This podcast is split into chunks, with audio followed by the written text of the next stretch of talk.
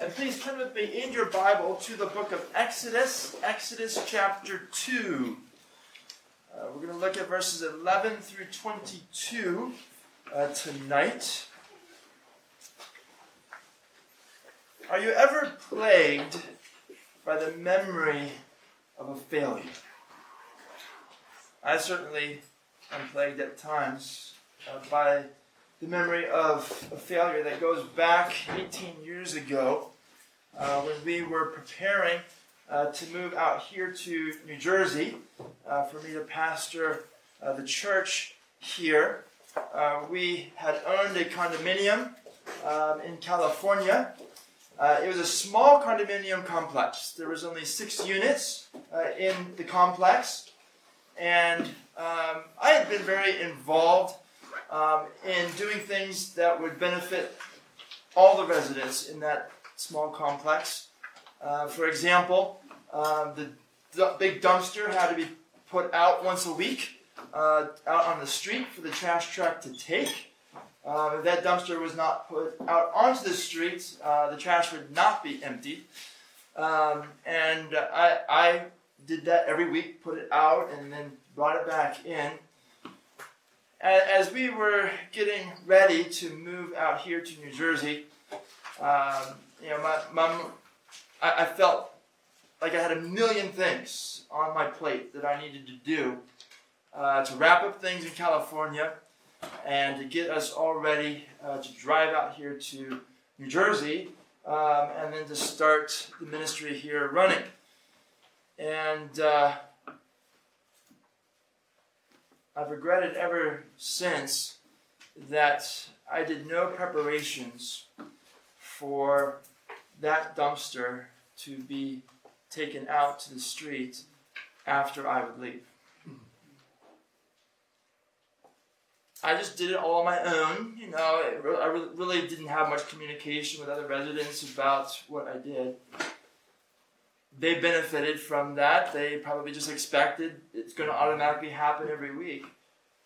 I can only imagine what happened um, after we moved, and I'm absolutely certain that that first trash day after we moved out, that dumpster was not taken out into the street. It probably already was overflowing with, with trash. Um, and uh, they either would have had to figure out how to pay uh, for the trash company to come for an extra pickup, uh, or else they would have had nowhere to put their trash for the next week. I just imagine the disaster that probably occurred in trying to please the Lord and getting ready to come out here. I utterly failed to love my neighbor as myself.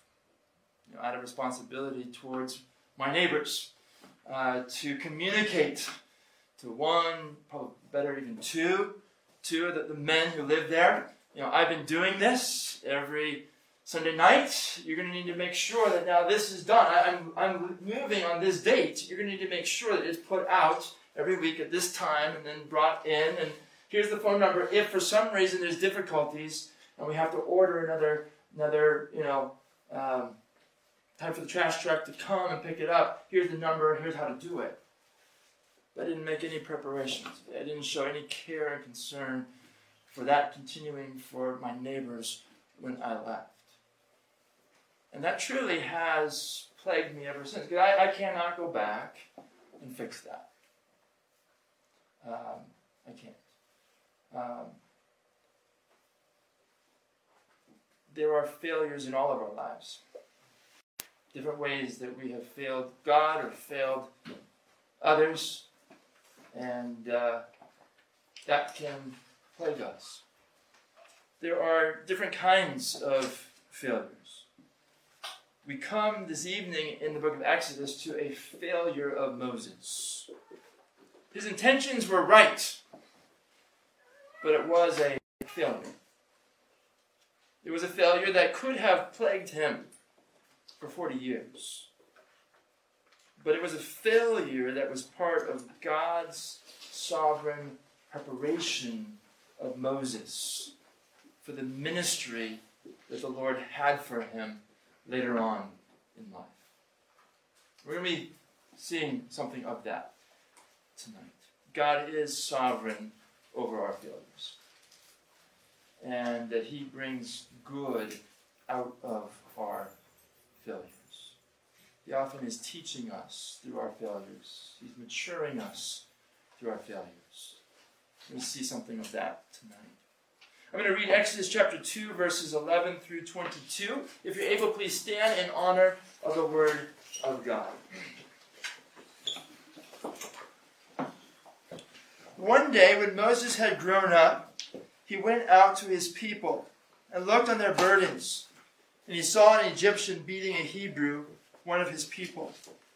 He looked this way and that, and seeing no one, he struck down the Egyptian and hid him in the sand. When he went out the next day, behold, two Hebrews were struggling together.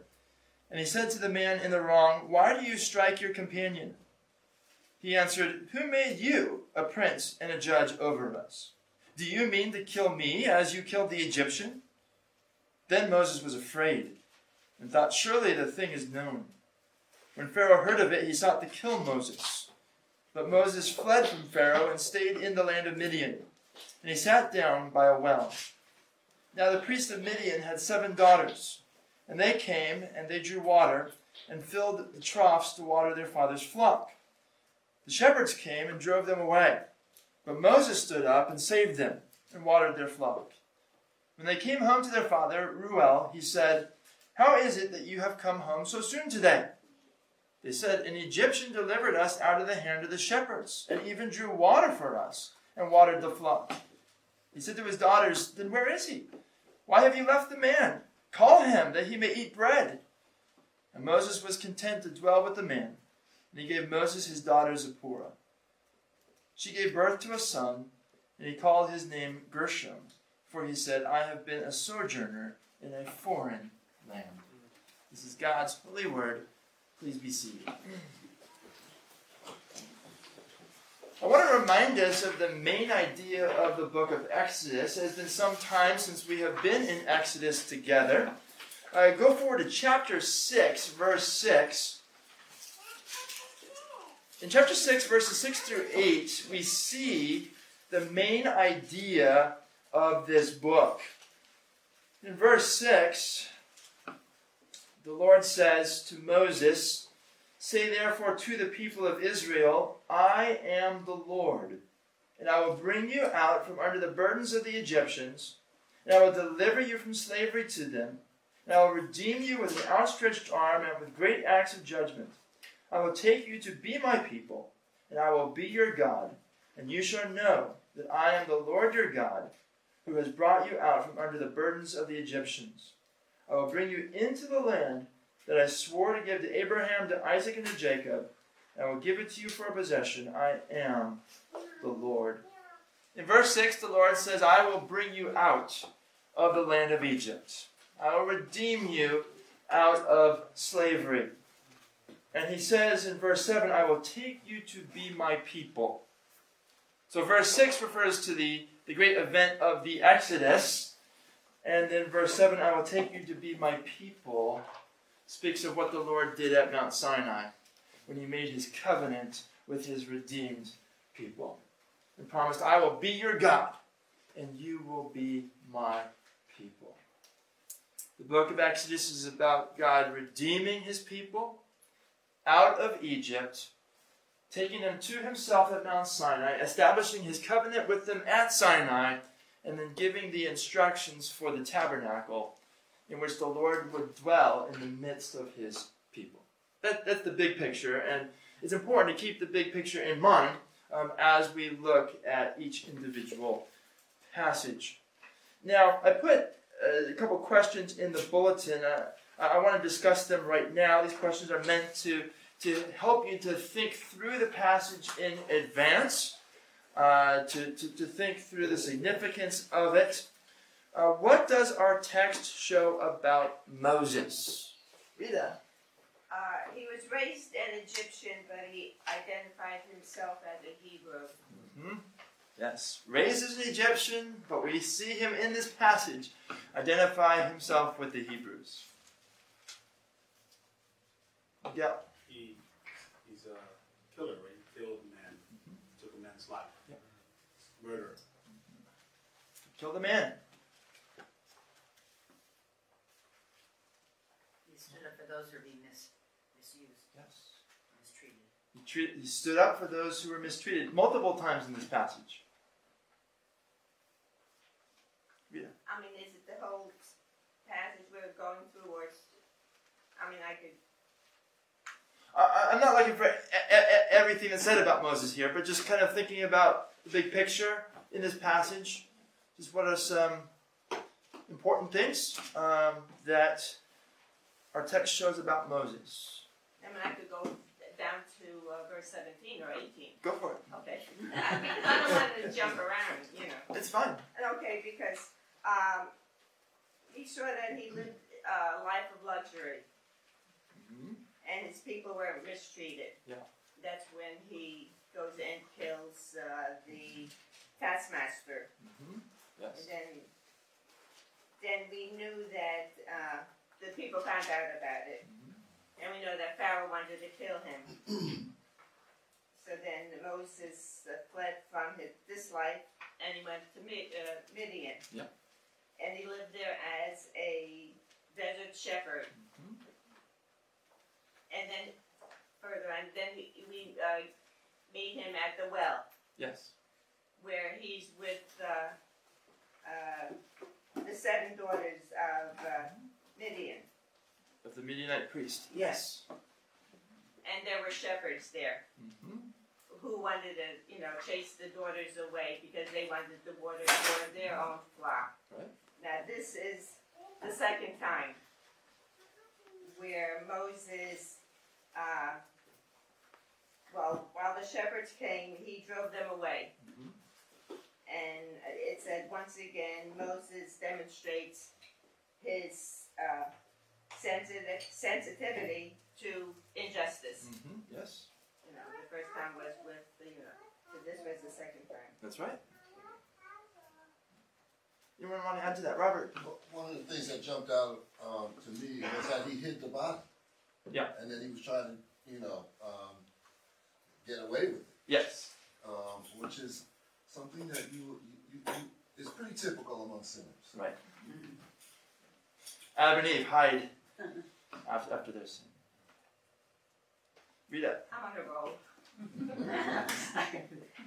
We, yes, uh, he, Moses did hide him in the sand, and I went back to Genesis, where Cain kills Abel, and then the Lord says, "The voice of your brother's blood cries out to me from the ground." So he probably buried him too, right? Or maybe I don't know if he buried him, but uh, I, I, we can't conclude that from, yeah. from that passage. Dorian. He was a man of boldness. And so he didn't just see the injustice, but he acted on it. And so he acted upon the Egyptian when he saw the two men fighting. He acted upon that situation. He acted when he saw the shepherds. So he was a, a man who, who was very bold. Mhm. Yes. We see his boldness throughout the passage. Anything else as far as what does our text show about Moses? Uh, Miguel. he has a certain love for his people, Mm-hmm. which I think demonstrates in some way this love of God towards his people. Yes. He, he saw the Hebrews uh, and he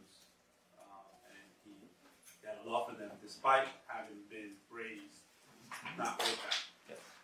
So he had this strong bond uh, with them. So it shows a lot of God's um, love for his people. He had a deep love for his fellow Hebrews that reflects God's love. Then the second question I put in the bulletin asks What is the significance of the events in this passage? Think about this passage's relationship to the rest of the book. Significance of the events in this passage. Caleb. Moses didn't start off well. Um, he ends up leading Israel out of Egypt, but here he's fleeing from Egypt. So he will eventually will lead Israel out of Egypt. Things don't start well. Right, right here. Mom? God's preparing him for leading his people out of Egypt. Yes. Leading sheep is probably a difficult task. And so he kind of got a first-hand training to prepare him for leading his people. Yes, the Lord is preparing Moses uh, for leading and shepherding Israel. Liz. Verse 14 kind of popped out. Who made you a prince and a judge over us that ultimately he would become judge over Israel? Yes. Um, 68 years later, but um, Yeah. yeah, so yeah, that the irony of that. Yeah. Dorian. Uh, it would be the situation that would drive him into the wilderness, and ultimately, this man of boldness would be broken, Yes. and God would be the one whose great strength is shown, not, not his own. Yes. So this brings Moses into the wilderness where he's broken. Very important part of his preparation. This bold man is broken in the wilderness. Be prepared to be used by the Lord. Yes, Well, Rita. he- Uh, when, ba- uh, when Moses was a baby, he was almost killed. A Yeah. lot of the babies. Mhm. And now we have Pharaoh after him, Right. trying to kill him. Yes. So, When he was a baby, the Pharaoh tried to kill him. Um, and now, as a 40 year old, the Pharaoh tries to kill him. But the Lord preserves him each time. Uh, yes, Debbie. I'm not sure if this is right or not, but, um, wasn't he afraid to go back to Egypt because he wasn't sure how his own people would treat him? I think so. Certainly f- afraid of Pharaoh. Yeah. But uh, how, how, how will the, the, the people know that I'm really speaking for you? How, how, how will the people know to trust and believe my words? A, a fear that his message wouldn't go over well. Okay, let's let's dig into this passage together. Uh, there's two halves to the passage. In the first half, we have the failed attempt of Moses to deliver his people. The failed attempt of Moses to deliver his people. Look closely at verse 11. One day, when Moses had grown up. Now we know from Acts 7 that 40 years have gone by. Acts 7:23, which I put in the notes, says, and this is in the middle of Stephen's uh, sermon uh, before he is martyred. Acts 7:23, Stephen says of Moses, when he was 40 years old, it came into his heart to visit his brothers, the children of Israel. That corresponds to uh, the beginning of our text tonight. So Moses is 40 years old when we come here uh, to verse 11. 40 years have gone by uh, since the last event in this book, uh, when, or at least 40 years since the birth of Moses, uh, when he was put in that basket um, in the Nile River, and uh, the, the, princess uh, spared his life. He's now 40 years old. Now, in those 40 years, Moses received a royal education. Remember, he was adopted by the princess in Egypt. Acts 7 21 through 22 says, And when he was exposed, Pharaoh's daughter adopted him and brought him up as her own son. And Moses was instructed in all the wisdom of the Egyptians, and he was mighty in his words and deeds. He was instructed as the prince. He was instructed in all the wisdom of the Egyptians. He probably was educated in reading and writing Egyptian scripts, in copying text, in writing letters and other formal documents. He likely learned sports such as archery and horseback riding. He probably learned something of the languages and geography of Canaan, as Canaan was a very significant uh, area, um, and Egypt would have great interest in that area because a lot of trade would go through Canaan, um, either trade going out of Egypt or coming into Egypt. Um, they would go through Canaan in order to fight against enemies and so forth. So Moses uh, probably learned something of the languages and geography of Canaan. He likely studied law and government administration, which would have involved familiarity with the practices of other nations as well as those of Egypt. He would have been trained to some degree uh, in military matters. Uh, so he really received a royal education. Uh, his Egyptian education was part of God's providential preparation of Moses, preparing Moses for the task that the Lord had for him. But other parts of his preparation were yet to come. Look with me at verse 11 again. One day when Moses had grown up, he went out to his people and looked on their burdens. And he saw an Egyptian beating a Hebrew, one of his people. Notice that the verse says that Moses went out to his people. Literally, as the Legacy Standard Bible translates it, his brothers. Um, one day, when Moses had grown up, he went out to his brothers. He went out to his people and looked on their burdens. Looked on the burdens that the Egyptians had cruelly placed on the Hebrews. Paul's, I'm sorry, Moses' brothers, his people. And Moses saw an Egyptian beating a Hebrew, and it says, one of his people, one of his brothers.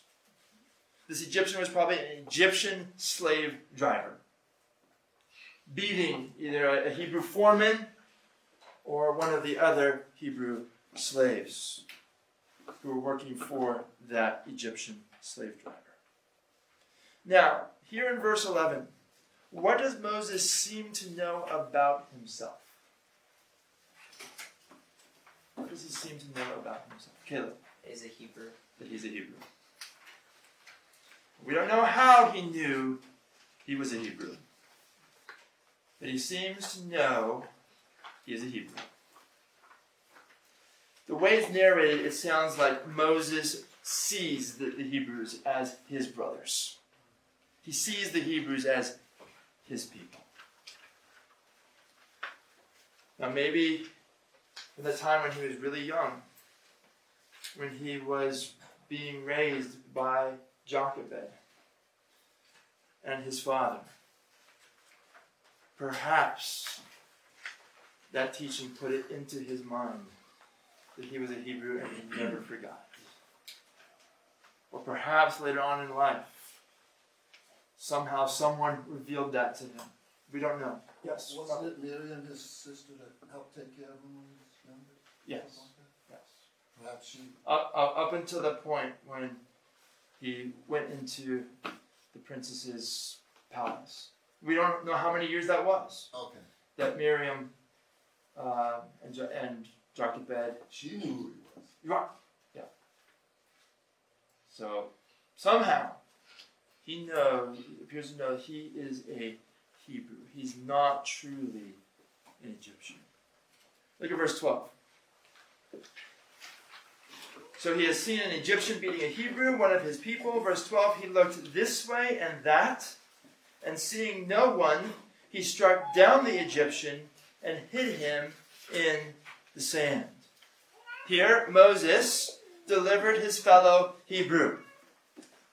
Now, Moses appears not to have authority to do this. He makes sure there's nobody around to see this before he does it. And then, after he kills the Egyptian, he hides his body in the sand. Moses appears not to have authority uh, to kill this Egyptian.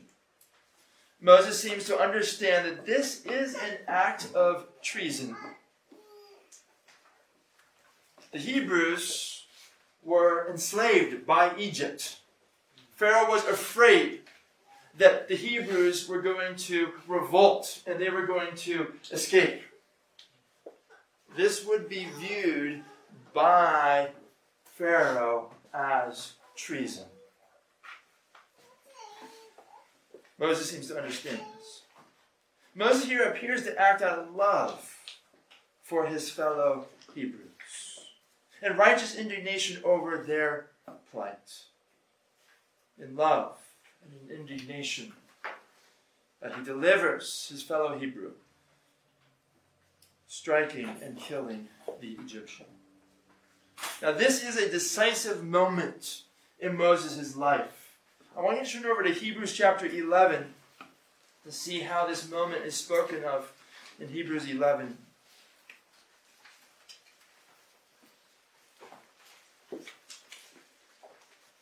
What is Hebrews 11 about?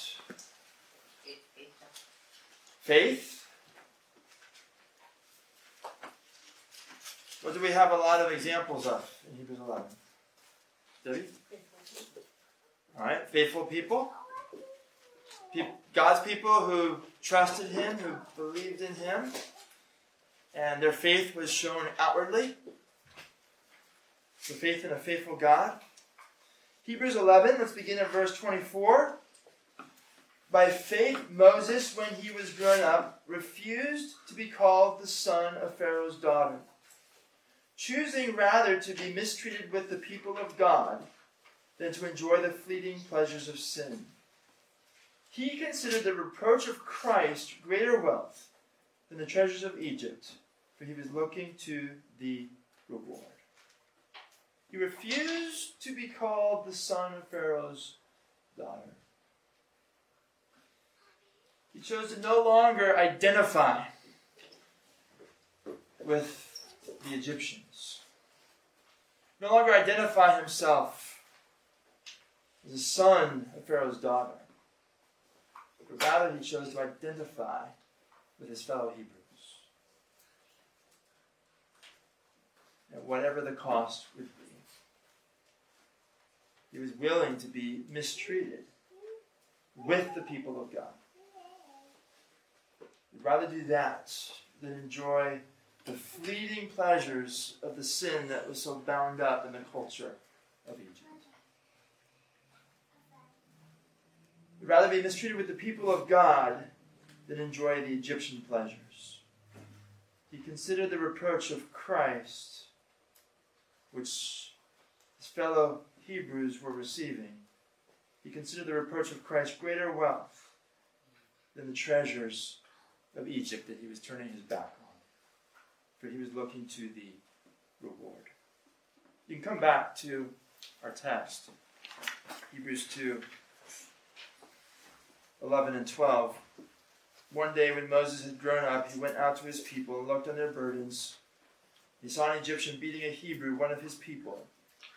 He looked this way and that, and seeing no one, he struck down the Egyptian and hid him in the sand. The question was Would Moses continue to lead the life of an Egyptian prince filled with pomp, power, and pleasantry? Or would he act to deliver his people from their sufferings? He acted to deliver his people from their sufferings. Now, the Bible does not say if Moses was right or wrong in doing this, in killing the Egyptian as he was delivering the Hebrew. But it will become clear that Moses' efforts failed. Let's continue in verse 13. When he went out the next day, behold, two Hebrews were struggling together. And he said to the man in the wrong, Why do you strike your companion? And he answered, Who made you a prince and a judge over us? Do you mean to kill me as you killed the Egyptian? And Moses was afraid and thought, Surely the thing is known. Here, Moses breaks up a fight uh, between two Hebrews. Moses apparently determines which man is in the wrong. And he tries to bring about reconciliation. And the Hebrew who is in the wrong rejects Moses' efforts with the words, Who made you a prince and a judge over us? Do you mean to kill me as you killed the Egyptian? So Moses, Moses tried to hide what he had done to the Egyptian. But now other people know. Likely the Hebrew whom Moses rescued the previous day told others.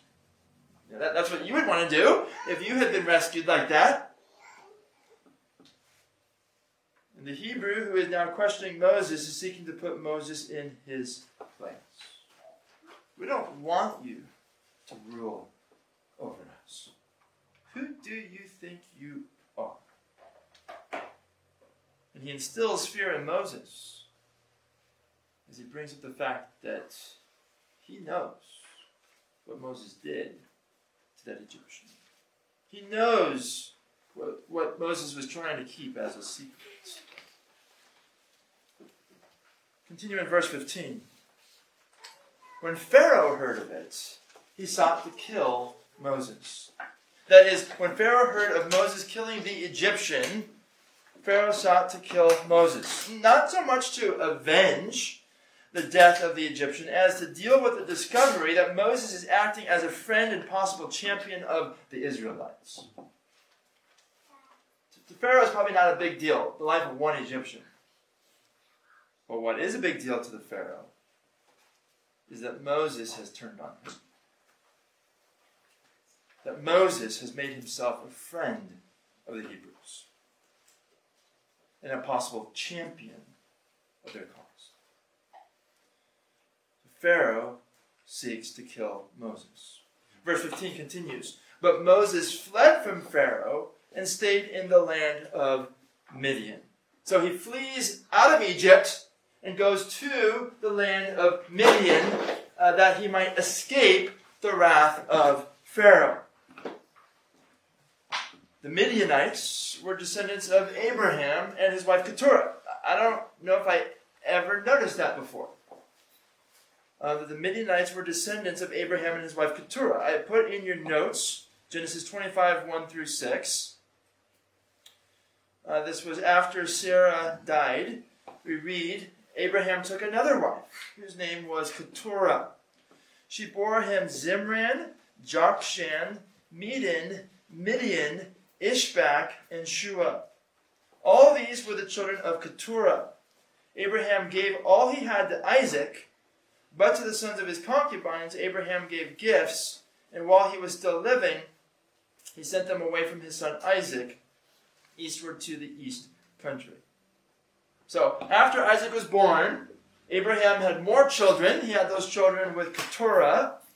Um, and one of the sons who was born was named Midian, uh, the, the father of the Midianite people.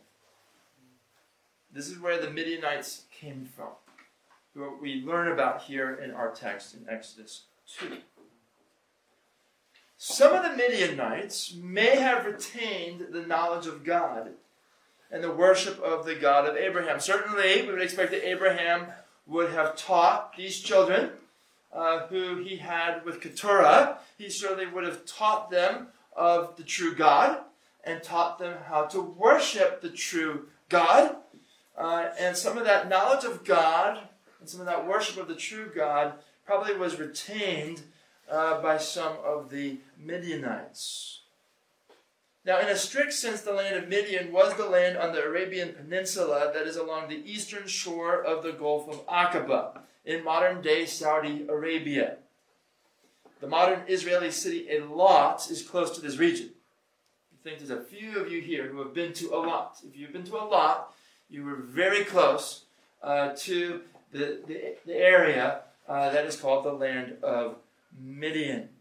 However, the Midianites were nomads, and they could be found over a considerable area on either side of the Gulf of Aqaba, um, uh, the western side being in the Sinai Peninsula. So Moses flees from Pharaoh and stays in the land of Midian. It could have been on the Sinai Peninsula um, near the Gulf of Aqaba. And we read in verse 15 that Abraham sat down by a well. A well would have been at the center of a Midianite community. Uh, that's a desert region.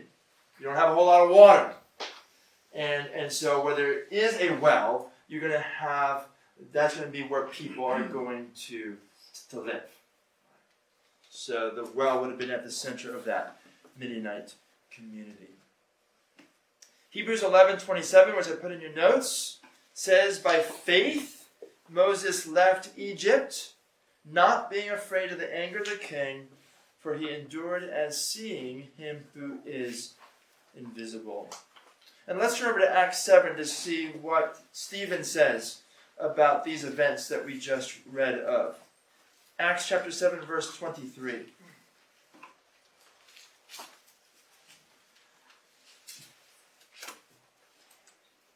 Inspired commentary on our passage.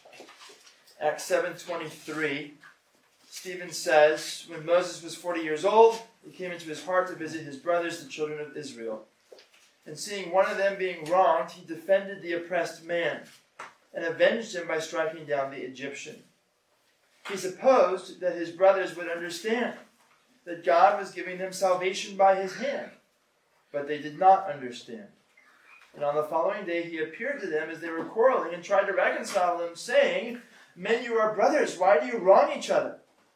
But the man who is wronging his neighbor thrust him aside, saying, Who made you a ruler and a judge over us? Do you want to kill me as you killed the Egyptian yesterday? At this retort, Moses fled and became an exile in the land of Midian, where he became the father of two sons. You come back to Acts, I'm sorry, Exodus chapter 2. In the verses that we've studied so far here in Exodus 2, verses 11 through 15, we see Moses' initial attempts at delivering his people. His initial attempts at delivering his people were carried out in his own strength and by his own wisdom. This Egyptian taskmaster is severely beating my fellow Hebrew. I'm going to just step in. I'm going to put him to death if that's what it takes to deliver my fellow Hebrew. His attempt at delivering his people was done in his own strength and by his own wisdom. And his initial attempt at delivering his people failed. He ended up having to run for his life away from the people that he wanted to deliver. And for 40 years, he would live in exile. 40 years. Yet, the, out, the outcome of this was in accordance with God's great plan. In the second section of our text, we see the Lord's preparation of Moses to deliver the Lord's people. The Lord's preparation of Moses to deliver the Lord's people. Look at verse 16. Now, the priest of Midian had seven daughters. Now, this man who's called the priest of Midian, he was not necessarily Midian's only priest. They may have had other priests as well. And this priest of Midian uh, appears to be similar to Melchizedek. In Genesis, uh, we, we, meet Melchizedek, uh, who was a priest of the one true God. And Abraham uh, gives him tithes. Right. We have something similar here in the priest of Midian. He's called Reuel in verse 18 and Jethro later in Exodus. One man uh, with two names, as many of the characters in the Bible uh, had at least two names. In verse 16, we read Now the priest of Midian had seven daughters, and they came and drew water and filled the troughs to water their father's flock. The shepherds came and drove them away, but Moses stood up and saved them and watered their flock. So, you know, when you were taking care of sheep and goats, uh, like these daughters of Reuel are doing, uh, you would need to bring the flock to a well, and you would take, you would draw water from that well, and you would pour that water into troughs that were right there next to the well, uh, so that your sheep and your goats uh, could drink the water they needed out of those troughs. And that's what these seven daughters uh, of Reuel are doing uh, as they care for uh, their father's sheep and goats. Uh, but we have a problem here. Uh, shep- other shepherds come and drive away these daughters, uh, but Moses is right there witnessing this. Moses stands up. What are we told that he does? What's the word that's used? He saved them. Moses saved them and watered their flock. This anticipates Moses' future work as the redeemer and leader of the Lord's people. Continue in verse 18. When they came home to their father, Reuel, he said, How is it that you have come home so soon today? They said, An Egyptian delivered us out of the hand of the shepherds. So Moses still had the appearance of an Egyptian at this point. They said, An Egyptian delivered us out of the hand of the shepherds, and even drew water for us and watered the flock. He said to his daughters, Then where is he? Why have you left the man? Call him that he may eat bread. It would be very customary in that society. If, if someone treats you well, then you need to show hospitality to them.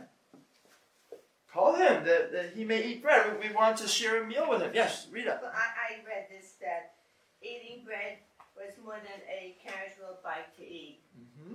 He was recruiting Moses to marry one of his daughters. That will happen. uh, uh, eating together was very important in that society. It wasn't just about the food. You know, that, that was a time of fellowship together, time of, of, of friendship or of, family. Uh, relationships uh, were established and maintained over meals. Call him that he may eat bread. Verse 21 And Moses was content to dwell with the man, and he gave Moses his daughter Zipporah. So, Reuel gave Moses protection, he gave him a place to stay, and even gave him a wife. And presumably Moses served Reuel in return. The name of Reuel's daughter, whom he gives to Moses as a wife, is Zipporah. Zipporah appears here to be a, a Midianite. And she seems to be called a Cushite in Numbers 12, verse 1. So perhaps she was of both ancestries. Um, perhaps she was both Midianite and Cushite. Verse 22 She gave birth to a son, and he called his name Gershom. For he said, I have been a sojourner in a foreign land. Now, in that day, when you gave a name to your child, you chose the name based on what it meant. Not so much how it sounded, uh, not so much in it being unique, but on the meaning of the name. And so here specifically, Moses chooses the name Gershom for his son. Uh, the reason why he picks this name is he says, For I have been a sojourner in a foreign land. Now, we need to ask ourselves, what land is he talking about? I've been a sojourner in a foreign land. It's possible he's talking about in the land of Midian, where he presently is.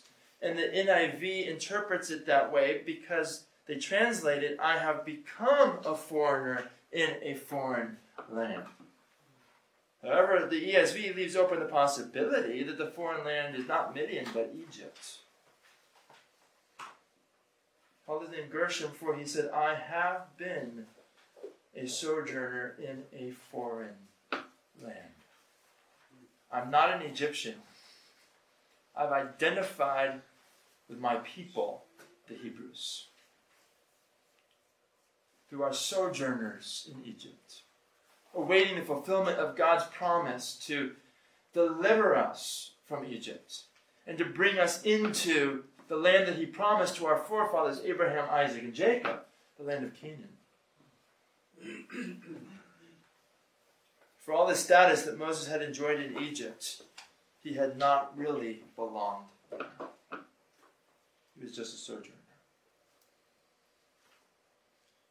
Now, Moses would live in Midian 40 years, according to Acts chapter 7, verse 30. So, how old was he at the beginning of our text when he fled from Egypt? 40. And then how old will he be at the end of his time in Midian? 80. So he first spends 40 years in Egypt and then 40 years in Midian, living two very different kinds of life. Moses would live in Midian 40 years working as a shepherd. The second stage of Moses' training for his future role as the deliverer and leader of the Lord's people is the training he receives from the Lord while he is in Midian serving his father in law as a shepherd. Now, Moses had no idea what the Lord was doing in his life. Now, think about the sense of failure Moses could easily have had as he was in Midian. He wanted to deliver his fellow Hebrews. And when he finally acted on that desire to deliver them, he went about it in the wrong way, and he ended up in exile. He ended up being banished from the presence of the people he wanted to deliver. You can imagine how he could have gone back to that time where he killed that Egyptian and said, I wish I could go back and change that. I went about that in the wrong way. I'm a failure. you could have thought that. Moses had no idea how God was, while he was in Midian, preparing him for the great task of delivering his fellow Hebrews out of Egypt and leading them on the Lord's behalf to Sinai and into the edge of the promised land. He had no idea. Now, these 40 years in Midian were not wasted years, but they were times of further maturing and reflecting on the things of God. Moses needed the discipline of physical toil and the lessons that shepherding conveys. While Moses shepherded the flocks, God was preparing him to shepherd men. Isn't that a pattern of God? What was, Mo- what was David before he became the king of Israel? Shepherd. shepherd. God was preparing David as he was a shepherd, a lowly shepherd boy, preparing him to be the shepherd of the nation of Israel. And so for 40 years, Moses was shepherding sheep and goats as God was preparing him to shepherd men.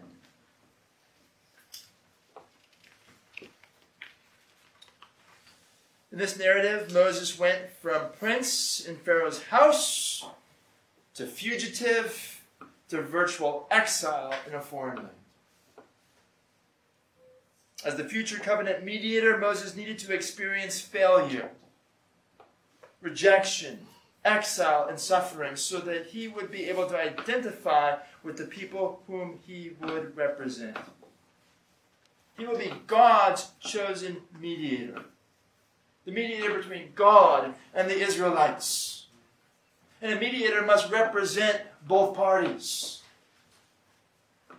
And here, in the events that we read in our text, Moses was learning to identify with his fellow Hebrews. How could a prince of Egypt, who lived in a palace with treasures, how could he relate to his fellow Hebrews who were slaves? In these events, the Lord is teaching him to identify with his people as he experiences failure, rejection, exile, and suffering. Moses' failure showed that the salvation that would be given to the Israelites was of divine origin. When Moses acted in his own strength, according to his own wisdom, and by his own timetable, the outcome was failure. The, the, the, deliverance that Israel would experience could only be explained by divine intervention and divine power. Just, just think about what's going to happen. How God will deliver his people out of Pharaoh's hand. How he will deliver his people from the Egyptian army at the Red Sea. The deliverance that Israel will experience will only be explained by divine intervention and divine power. It will have nothing to do with human strength and human wisdom. What Moses was flexing when he first tried to deliver his people. And it would be divine intervention and power operating through, through one who had failed. The Bible shows us how God has worked over and over again through weak men and women to accomplish His great redemptive purposes. Just sometimes think through the whole biblical narrative. You write down every example you can think of of God working through weak men and weak women to accomplish His great redemptive purposes. This is what God delights to do. Moses had to be broken. Moses had to be humbled. Now, this does not mean that preparation is unimportant, that God delights to use weak people to accomplish his great purposes. This does not mean that preparation is unimportant. It means preparation is very important. And part of that preparation is learning humility and dependence upon the Lord. The preparation that Moses received in Egypt, as he received an Egyptian royal education, that was important in God's sight. That was part of God's providential preparation of Moses. And another part of the preparation was the humbling of Moses.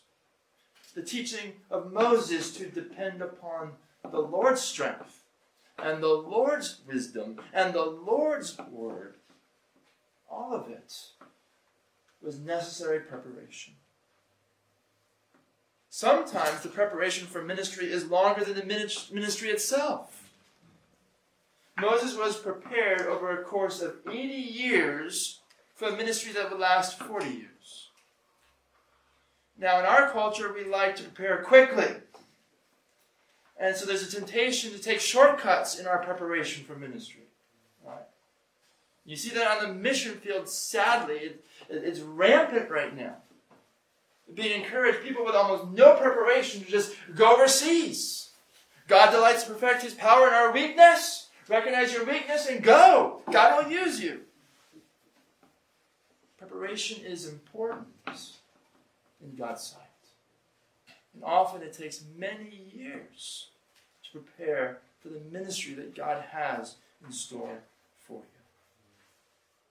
We have to have patience as we are being prepared for the ministry that God has in store for us.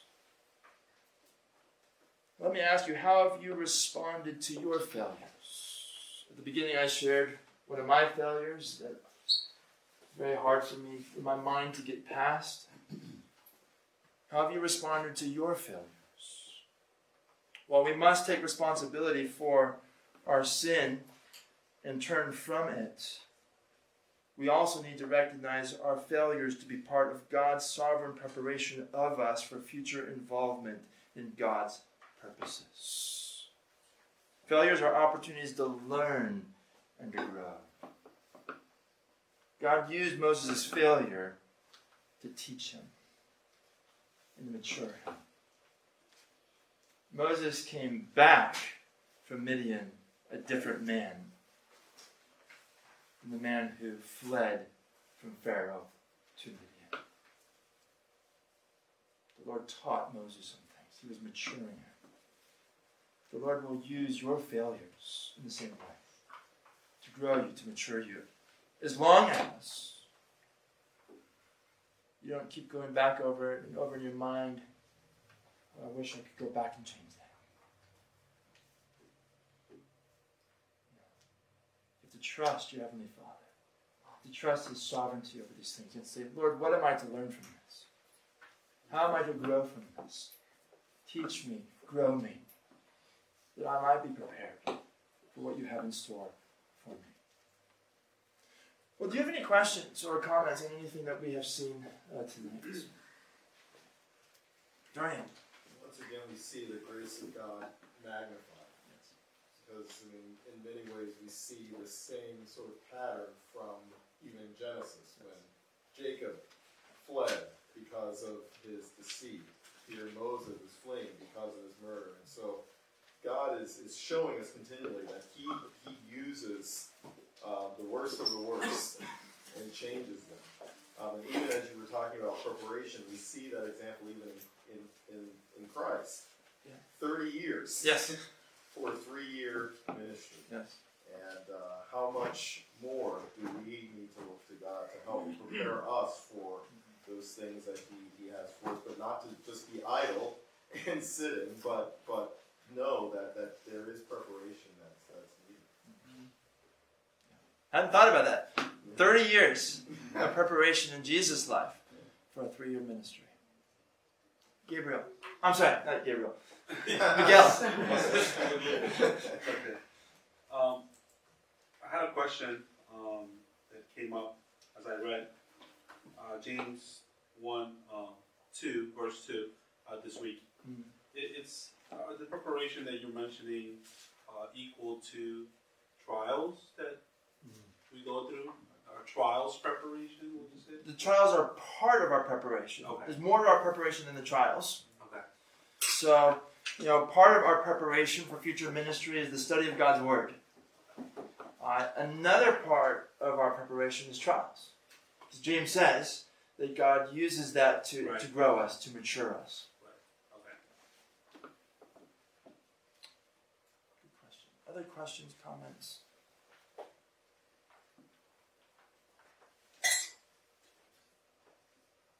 If not, then let's go to the Lord in prayer. Heavenly Father, we do thank you for this passage of Scripture. And Lord, we thank you that we see in Scripture people that we can relate to. We, we fail. And we can relate to Moses who failed.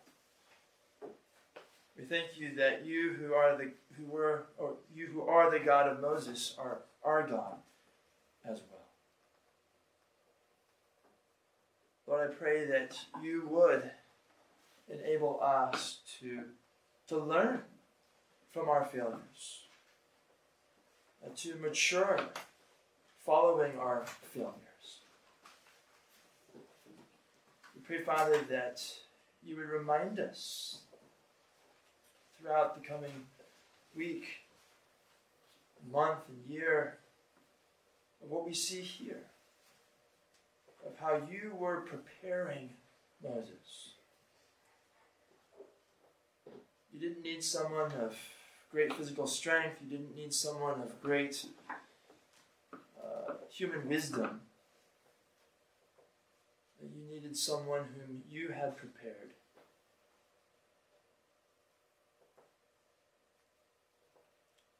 You were teaching Moses to depend upon you. You were humbling him and shepherding sheep so that he could shepherd people. Oh Lord, you don't need us, we need you. And we need your grace in order to, to serve you. Lord, here we are. We, we, we want to serve you. Uh, we want to be used by you. And so we, we ask you, Father, to prepare us uh, for whatever ways that you see fit uh, to use us for your glory. Lord, may we not do things in our own way, uh, but may we trust your sovereign hand, and may we trust your way. We pray in Jesus' name.